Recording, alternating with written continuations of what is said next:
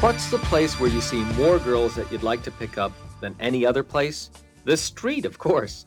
And that's why it's so important that you master the basic elements of the street pickup. There are a few basic principles that you have to master before you can move on to wild, uninhibited street play. Remember, girls like guys who know what they want, and a girl likes to think you think she's something special. Let's watch Mike in action in downtown Dallas when he was in town on business and it looked to him like every secretary in town was taking her Texas sized titties for a lunch hour exercise walk. Oh, brother. Look at those knockers. Jesus. and those. Look, look at the points on those. No bra on that chick. Mm-hmm. A pickup is meeting somebody without a formal introduction. If you're at your aunt's house and she says, Oh, this is the girl from next door, Eric, this is Ellen, Ellen meet Eric, Eric meet Ellen, that ain't a pickup. A pickup is when you don't know somebody beforehand, there's nobody around to introduce you, and you introduce yourself to a woman on a subway, on a bus, at a bar, a restaurant, a museum, a shoe store, on the street. And it doesn't mean that you have to take her home with you, and have sex. It just means you've met somebody, and I would say you've exchanged at least emails or phone numbers. That was Eric Weber talking about his best selling book, How to Pick Up Girls. Published in 1970, How to Pick Up Girls was a pioneering, mass marketed book offering young men advice on how to introduce themselves to and seduce women. Since it first came out, How to Pick Up Girls has sold more than 3 million copies and has been translated to 20 different languages. The book inspired a 1978 made for TV movie, and it spawned several sequels and countless imitators. It also helped to usher in the notorious pickup artist advice genre. Pickup advice is still tremendously popular among men who devour infamous guides like The Game, which became a bestseller in 2005. Eric Weber's book taught men that they had an opportunity to turn any encounter with an attractive woman into a sexual conquest. He modeled a number of pickup scenarios in places like libraries, clothing stores, beaches, and other public spaces. He suggested using oddball pickup lines, such as those found on his 1975 album, Picking Up Girls Made Easy. Excuse me, uh, but I, I wonder if you tell me where you get your hair done. What? Your hair, it's perfect. I'd like to know where you get it done. It's, uh, it's beautiful and just perfect for the job. Perfect for what job? Oh, excuse me. Uh, I, I couldn't help noticing you because you're the best looking woman I've seen in here. I wonder if you might join me at a table where we could talk. The success of How to Pick Up Girls in 1970 signaled that a profound change had occurred in American culture. Today, we take for granted that sexual experiences often take place outside of marriage and between people who barely know each other. But for much of the 20th century, respectable men and women met in tightly regulated ways through family connections, in their religious and ethnic communities, at school, or at work. These contexts, as well as formal introductions, were the prerequisite to courtship or dating, which in turn were supposed to lead to marriage.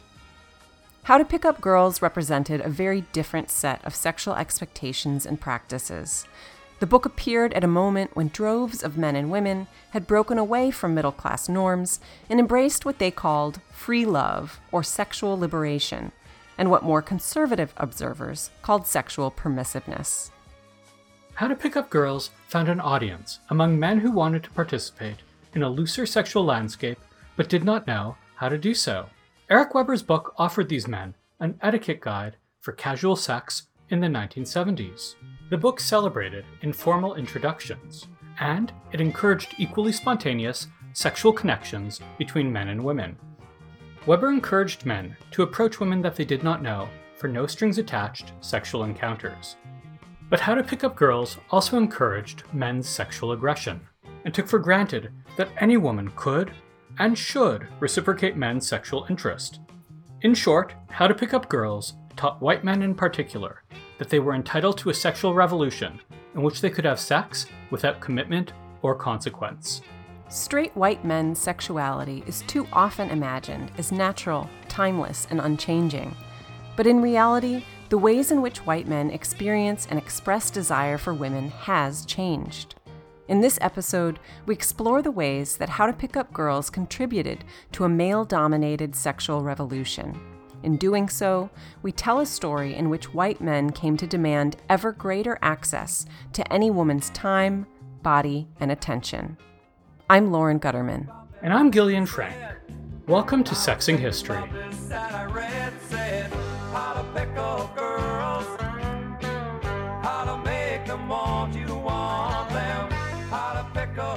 When Eric Weber encouraged men to pick up women, he didn't innovate so much as he promoted sexual practices that were decades in the making.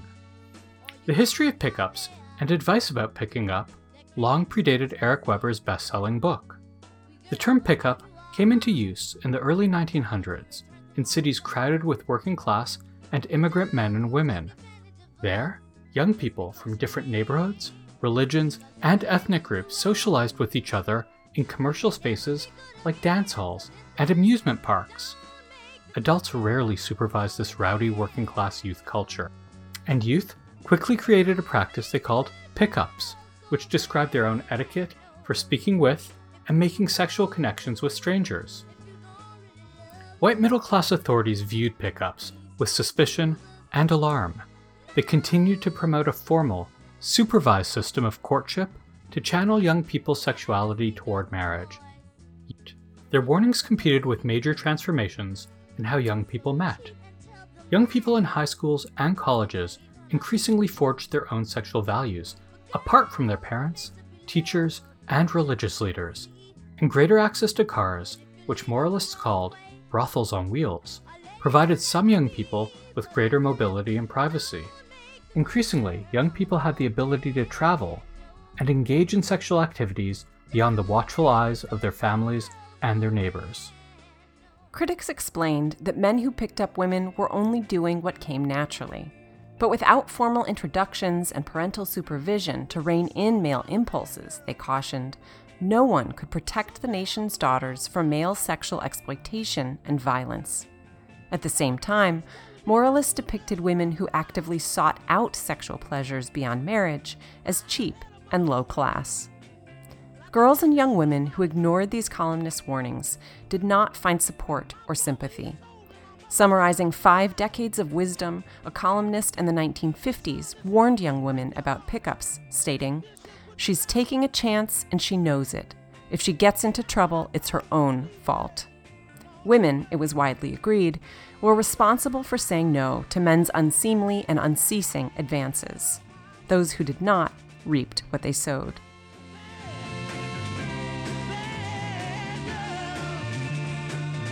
Here's a clip from the 1958 film How Much Affection. First, well, it all seems quite a lark. You like someone, he likes you. Everything is fun and affection.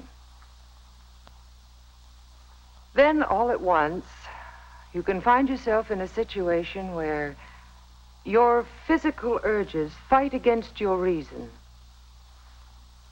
Then those fine thoughts of love and affection can suddenly get twisted. In the height of emotion, it's not always easy to stop and think things through. But if you'll, if you'll just slow down the rush and pressure of your feelings a little, then judgment has a better chance to take hold and guide you away from wrong behavior. A racial double standard was also at play when it came to casual sex. Communities across the United States responded to white boys' sexual behavior with an understanding that boys will be boys. But black male youth and adults alike could lose their freedom and even their lives if their advances crossed racial lines. And black women rarely enjoyed the same social protections and concerns as their white counterparts. The term pickup took on new meanings during World War II. Public health experts expected that men in the military would have casual sex with women that they had just met. To discourage this behavior, or at least to scare men into wearing condoms, national public health campaigns warned that women who had casual sexual encounters were not simply cheap, they were also dangerous, diseased, and contagious. The government's Office of War Information portrayed pickup girls as one of the primary carriers of venereal disease and warned soldiers that the teenage pickup girl, in their words, was frequently crowding out her stepsister, the professional prostitute, as a public menace. Here's an excerpt from a 1944 government produced film called Pickup. But I could have sworn she was all. She was so young, she looked so clean. Of course she looked clean. That's how you get infected. Most of you men have sense enough to let the women who look like real tots alone. But it's the clean kids that worry us. That's our problem today. Keep you men from playing around with the so-called nice girls. All the people down the street, whoever you meet, say I'm a bad boy. In the years after World War II, warnings about pickup culture increasingly competed with popular messages that men had voracious sexual appetites and that picking up girls was a rite of passage. Journalists documented the growth of pickup culture among white middle class teens in the 1950s and 1960s.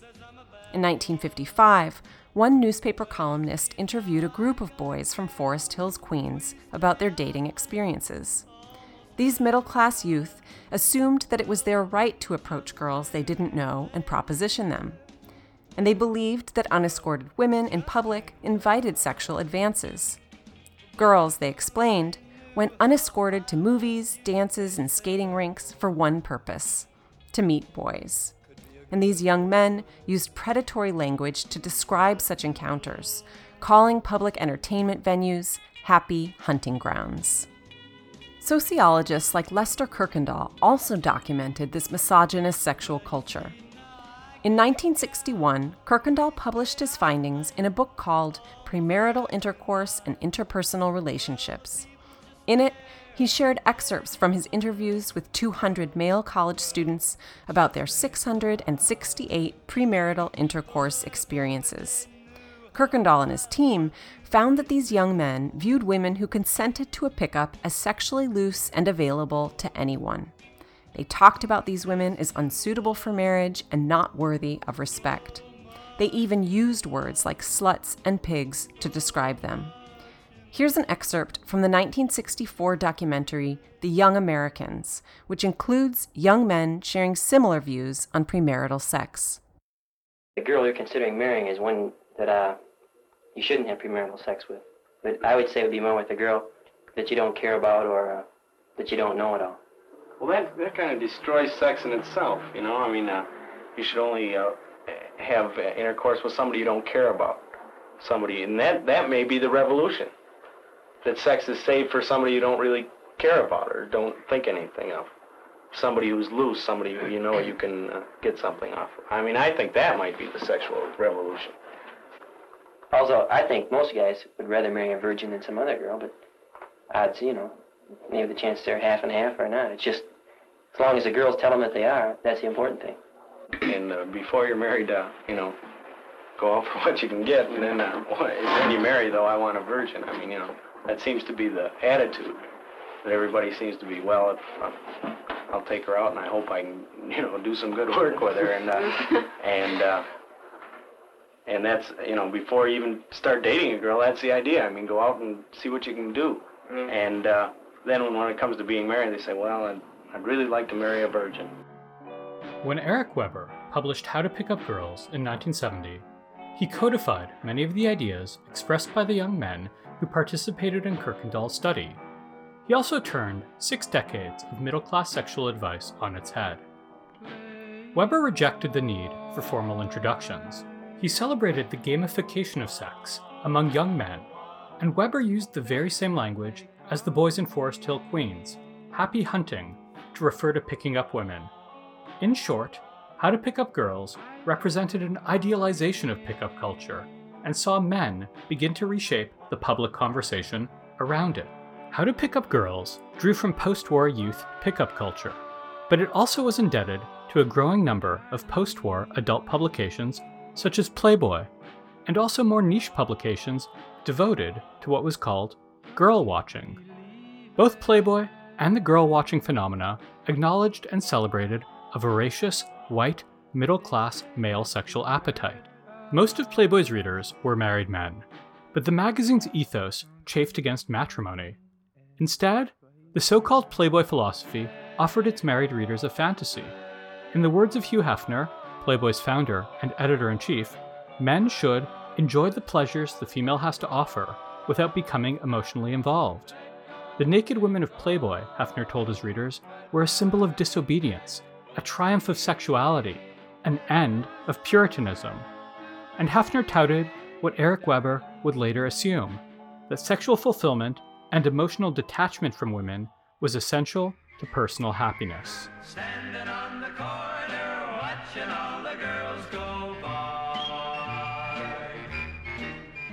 Another significant influence on Weber was the girl watching phenomenon. If Playboy's sexual fantasies were mostly staged indoors, a spate of girl watching guides took white male sexuality to the street. The banner publication of the girl watching genre was Donald Sauers' 1954 The Girl Watcher's Guide. Sauers was a New York based advertising executive who spent his lunchtimes ogling women with his colleagues. He wrote The Girl Watcher's Guide on a lark and loosely modeled it on bird watching books. A savvy publicist, Sauers secured national media coverage for The Girl Watcher's Guide, and he promoted the book with his girl watching club, the American Girl Watching Society, which even had membership cards and lapel pins. Sauers packaged the book and his club as a gentlemanly way of publicly but discreetly enjoying beautiful women. In doing so, he disavowed many aspects of pickup culture. Sauers explained in 1955 that a man with taste does not whistle at girls anymore. It is not considered sporting. He does not utter any sound which might betray his joy. In fact, any watcher of today who makes a passing remark or, heaven forbid, asks a girl for her phone number is no better than than a bird watcher who steals eggs. By disowning the more aggressive and working class aspects of pickups, Sauers sought to make it more respectable for middle class white men to sexually objectify women in public. Members of his club even received a guidebook to catalog types of specimens and advice on likely hunting grounds to observe women on city streets. Sauers' Girl Watching Guide became a fixture in American culture for over a decade, in large part because of his corporate partnerships with popular brands like Pepsi and Pall Mall cigarettes. Advertising campaigns for each of these brands enshrined Sauers' style of girl watching within mainstream culture. For example, in 1967, Pepsi launched a national advertising campaign with Sauers' help to promote Diet Pepsi as the drink for girls that girl watchers watch. We're a nation of sightseers, and this is one of our nation's most beautiful sights. The kind of girl girl watchers watch.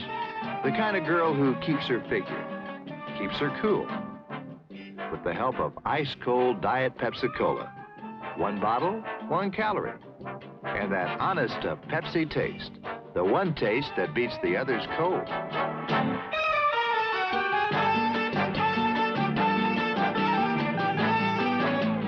Diet Pepsi. Try it. Someone will be watching.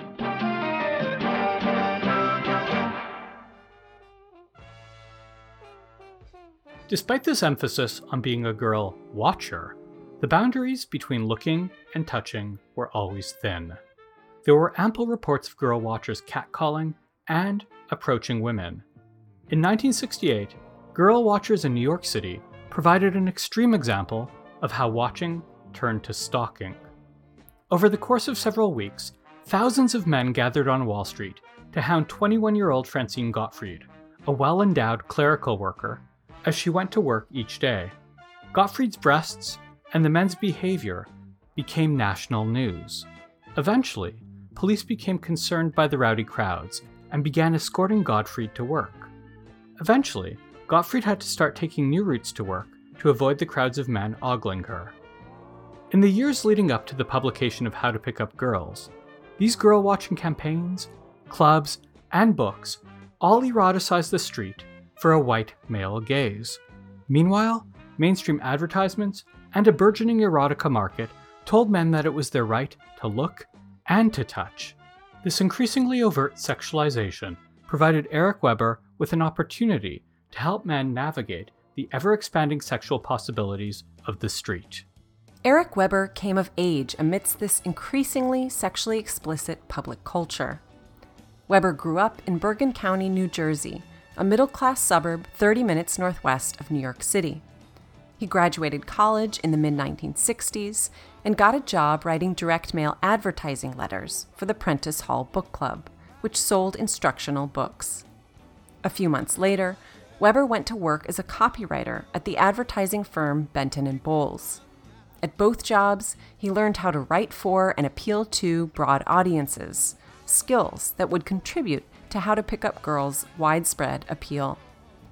When Weber recalled his early years working in advertising, he noted how his jobs exposed him to sophisticated women who intimidated him and made him feel insecure about his masculinity and his sexual prowess. And I kept on seeing all the kinds of women, I used to say girls, uh, that I thought looked like the kind of women you would want to marry. They were attractive, they were well dressed, they had good jobs, they looked educated and classy, uh, and they terrified me. So I, I w- was always thinking, God, how could I ever meet them? They won't like me. I'm too short. I'm not good looking enough. I'm not successful enough. I'm not interesting enough. Because of his shyness and feelings of inadequacy, Weber initially experienced the sexual revolution as a voyeur rather than as a participant. Around him, society seemed to be erupting in pro sex attitudes and movements as the sexual revolution called middle class white people, and women especially, to engage in sexual behavior more freely and for pleasure. An avid girl watcher, Weber became inspired to write a book about how to pick up girls after he witnessed his coworker translate looking to action. Here's Eric Weber. One day, a friend and I, another junior copywriter, were staring in the window of the Alitalia office, and sitting behind the reception desk was an extraordinarily beautiful young woman. She had that northern Italian look, dirty blonde hair, blue eyes, Venus on the half shell. And I, in no way, had, could even dream of talking to her. As it turned out, my friend, David, waited lunchtime the next day and watched her pack up her things for lunch, leave building, go buy a sandwich, and then walk up to Central Park. He followed her, bought a sandwich along the way. She sat down on a bench to read a book at lunchtime, and my friend sat down next to her, began talking to her, and within two days he had slept with her. I was, of course, incredibly envious and uh, in awe of his pickup skills. And I said, we should write a book together on picking up girls. You obviously know how to do it. I don't. As Weber tells the story, he researched his book by interviewing women about being picked up. He asked them whether or not they had or would consent to a pickup, and he tried to figure out what men should do in order to successfully pick up women. The message Weber took away from these conversations was that despite pickups being socially risky, women felt flattered when strange men propositioned them. Well, once I had the idea, I asked my secretary at work if I could ask her questions about how people meet for about 15 minutes. And she, most everybody said sure. I they were people I knew in the ad agency I worked, couple of women around town whom I'd gone to college with, uh, friends of girlfriend of, of girlfriends, male friends, girlfriends, and I would say right at the beginning, would you let yourself get picked up? And often the answer was, well, I don't like the term pickup, but yes, sure. It's very exciting if somebody has the confidence to come up to you and introduce himself. It's like in the movies. And I would say, where would be good? Some girls would say, well, I don't like bars. I don't go to singles bars, uh, but a museum would be great. Uh, in your office building, in the elevator would be good. A shoe store, a department store when looking for clothes, one of the big department stores in New York. in the park is okay. So that was starting to be encouraging to me that they actually saw it were, you know, done politely, as a sign that this is a, a confident man. Eric Weber felt that men and women alike could participate in the new sexual freedoms of the 1960s. Weber told his readers that an increasingly explicit popular culture had shifted ordinary people's sexual behaviors and expectations. He wrote, Now we see movies in which people cavort around nude and talk dirty and make love in living color, and it's influenced our everyday lives. But sexual permissiveness extended beyond the screen. Weber believed that women's changing fashions, including miniskirts and see through blouses, signaled their desire for sexual attention from men. He also believed that the birth control pill had freed sex from emotional commitment and pregnancy. These transformations signaled to Weber that women, especially white middle class women, could now behave just like men when it came to acting on their sexual desires. Weber's observations drew directly from a wider culture. Infamous bestsellers like Helen Gurley Brown's 1962 Sex and the Single Girl had already conveyed that nice girls do have affairs and were entitled to shameless sexual pleasure outside of marriage. Weber echoed Gurley Brown in How to Pick Up Girls when he wrote, Suddenly, nice girls are sleeping with men before they get married.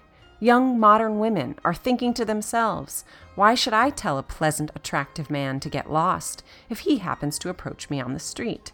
No man would do that to a woman, so why should I pretend I don't want to sleep with someone I really do want to sleep with? Women are discovering that just like men, they too have a right to act the way they want. For Weber, the sexual revolution liberated men and women from needless sexual restraint. But Weber ignored women's concerns about pickups, including sexual violence or unwanted pregnancy. He chalked up women's reservations to antiquated ideas about sexual respectability. Weber wrote, Most chicks are a little bit ashamed when they're getting picked up. They've been taught ever since they could walk that it was naughty to talk to strange men.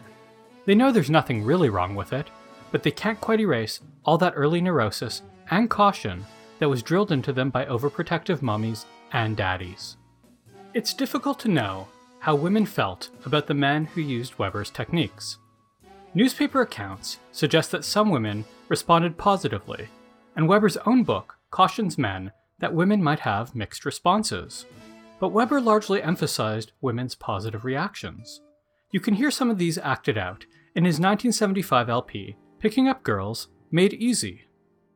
The beach is a good place to pick up girls because you can really see what you're getting. Most beaches are crawling with chicks, and they're all there for just one reason to get a terrific tan so they'll look great and attract all the men they want. But why wait till they've got the perfect tan? Why not pick the best looking chick right off the beach and have a really great afternoon in the sun? Remember, that's what she's there for.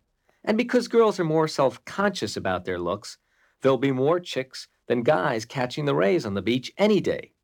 This works in your favor because it makes the girls competitive for the guys and easy pickups. Just pick out a pretty girl, put your towel down in her line of sight, and spread out your gear.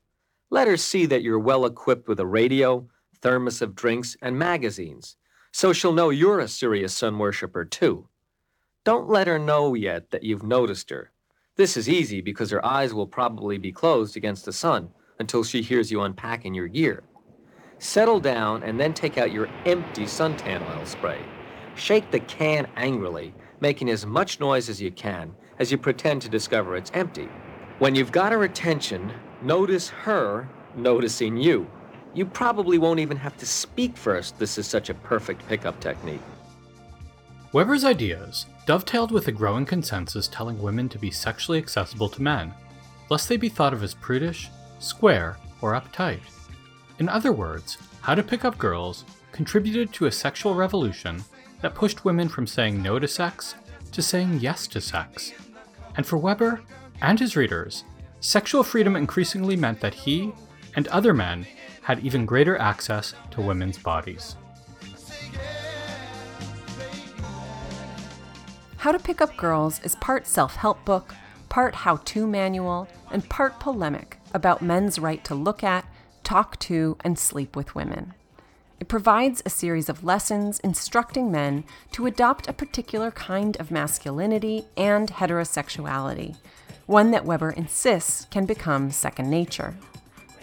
Weber directed his book toward those men in particular who doubted their sexual appeal and felt intimidated by women.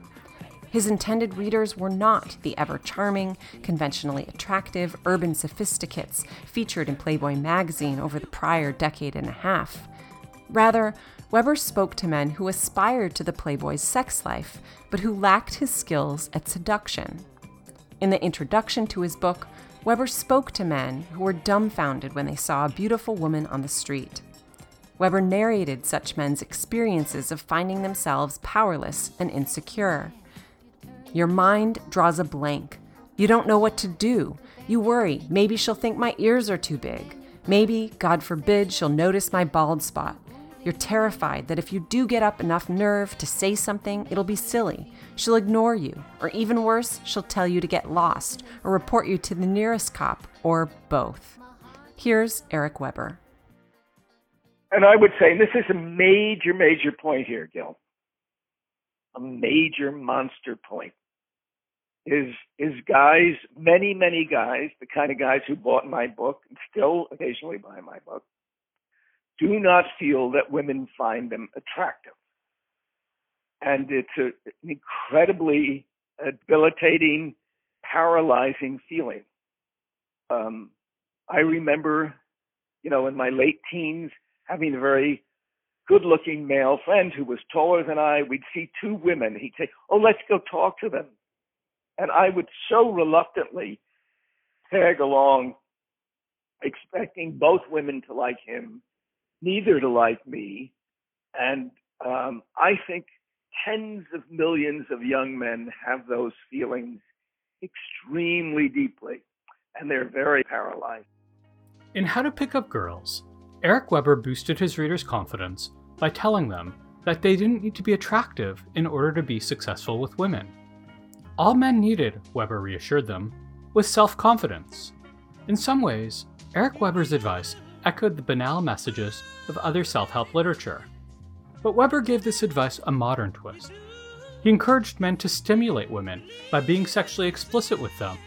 He wrote, Women get horny, and when you talk dirty to them, it stimulates their horniness. Weber continued, Women love it. Of course, most girls will never admit to liking crude men. Many of them even pretend to be offended by sexy talk. But that's just a front. Most importantly, Weber told his insecure male readers that it was their masculinity that was their ticket into the sexual culture they saw all around them. Weber celebrated their male privilege, praised sexual norms that required men to approach women, and underlined social standards that labeled women as physically attractive and desirable for only a brief period of their lives. Weber wrote, Whether you know it or not, you already have one great thing going for you when it comes to picking up chicks, and that is you're a man. What's so special about that? It puts you in the driver's seat, that's what. As a man, it's your right, your privilege, to approach a woman anytime you want. But women, they've got to sit there and wait. Keep this in mind the next time you find yourself shivering with fear at the thought of approaching a strange woman. You are a man. If she turns you down, you can try picking up another two seconds later. But she, she may have to wait two months for the next man to come along, or even longer.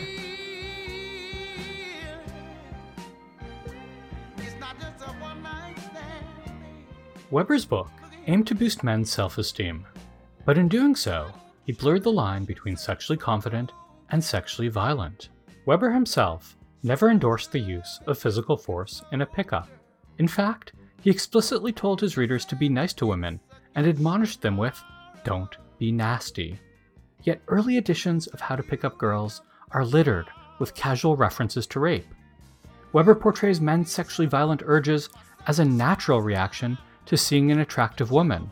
For example, on the very first page of How to Pick Up Girls, Weber stages the drama of male physical attraction, writing.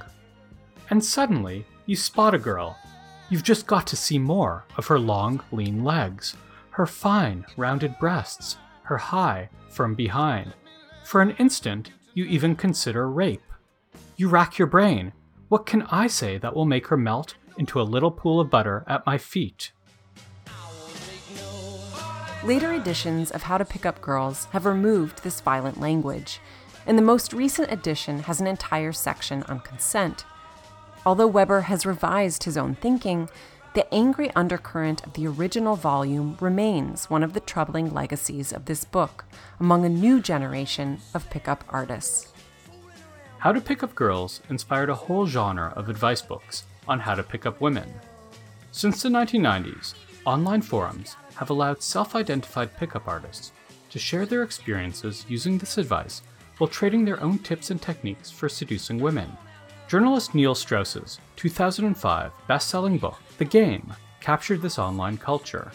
The game details Strauss's introduction to and immersion in online pickup culture, and it chronicles his experiences at a pickup boot camp led by the professional pickup artist Erik von Markovik. Markovik, who also goes by the name Mystery, later starred in a VH1 reality show called The Pickup Artist. Last season on The Pickup Artist, a man named Mystery took eight lovable losers I'm petrified of trying to go up to a woman. and turn them into Casanovas. And this time around, the challenge is even bigger. To some, the journey may seem impossible. I'm still afraid of not being able to really shine as much as I should. But I'm hopeful that I'll be able to learn and grow more. Will Mystery be able to find his next protege? One day, you will be so good at this that you will teach it to your sons. Who will make the ultimate transformation? You are the pickup artist.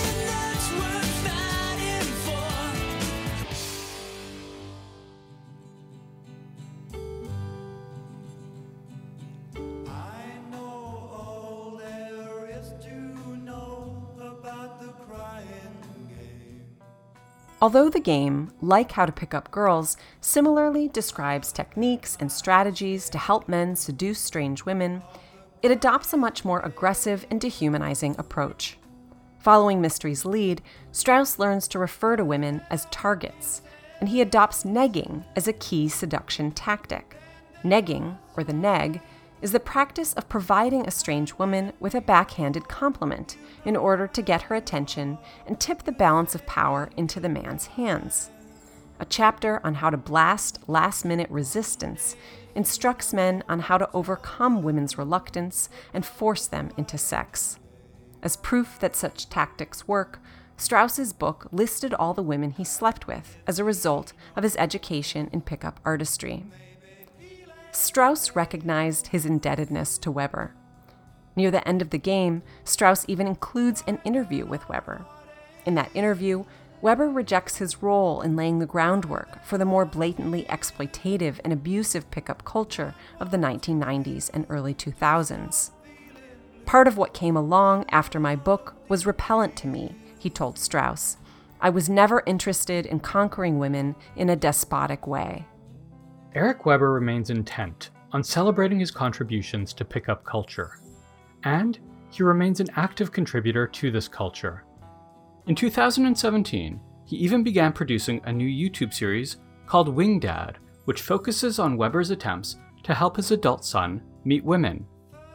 Weber continues to convey his advice with humor and charm, but he regrettably still invites men to see women in transactional terms what they can get out of them or get from them. He still sees sex with women as a means of boosting men's self esteem. Hey guys, Wing Dad here. I know a lot of you are probably thinking that a pandemic is a terrible time to meet new women. In actuality, it couldn't be a better time. Women are lonely right now. They crave affection, they crave connections, email, text, Facebook, Instagram, every woman you know, and ask how she's doing. You will be astonished at how responsive most of these women are. They will be thrilled that somebody is connecting with them. Make these connections online you may surprise yourself. You may find all of a sudden you've got a wonderful new sexting partner. I see it as an opportunity, and I'd like you to see it as an opportunity too. It's now been over a century since the term pickup entered into the American lexicon, and as men continue to be attracted to strangers and to fantasize about making sexual connections with women that they don't know, they continue to look for guidance in the pursuit of sexual thrills that are both strange and all too familiar.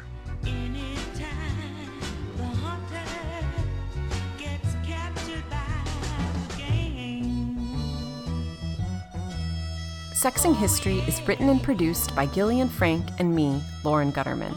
Our senior producer is Saniya Lee Ghanoui. Rebecca Davis is our story editor and producer. Our assistant producers are Chris Babits, Isabel Mikado, and Mallory Zemansky. This episode is made possible by the hard work of our interns Katie Kenny, Hugh McNeil, Ian McCabe, Emily Vaughn, and Felix Young. Julia Zakzak also provided research assistance on this episode. A special thank you to Eric Weber for speaking with us.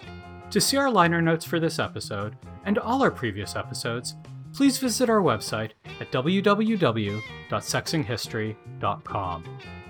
Sexing History is made possible with generous funding from Alan Zwickler of the Phil Zwickler Charitable and Memorial Foundation. Created in honor of the journalist, filmmaker, poet, and gay activist Phil Zwickler, the foundation seeks to promote human rights, education, health, and the arts, specifically with respect to the gay and lesbian community, and generally with regard to those individuals and groups who need assistance to survive and be heard. Visit them at pzfoundation.org. We are also grateful for the support of the University of Delaware College of Arts and Sciences program for undergraduate summer research. Sexing History is also supported by funding from the Humanities Media Project in the College of Liberal Arts at the University of Texas, Austin. The Humanities Media Project aims to tell human stories and invite critical conversations that educate, inspire, and connect communities. They believe that the humanities play a crucial role in maintaining a healthy, democratic society. Sexing History is grateful for a grant from the Program in American Studies and the Americas Center, Centro de las Americas at University of Virginia. The Americas Center promotes the interdisciplinary study of the arts, cultures, histories, and societies of the Americas. From all of us at Sexing History, thanks for listening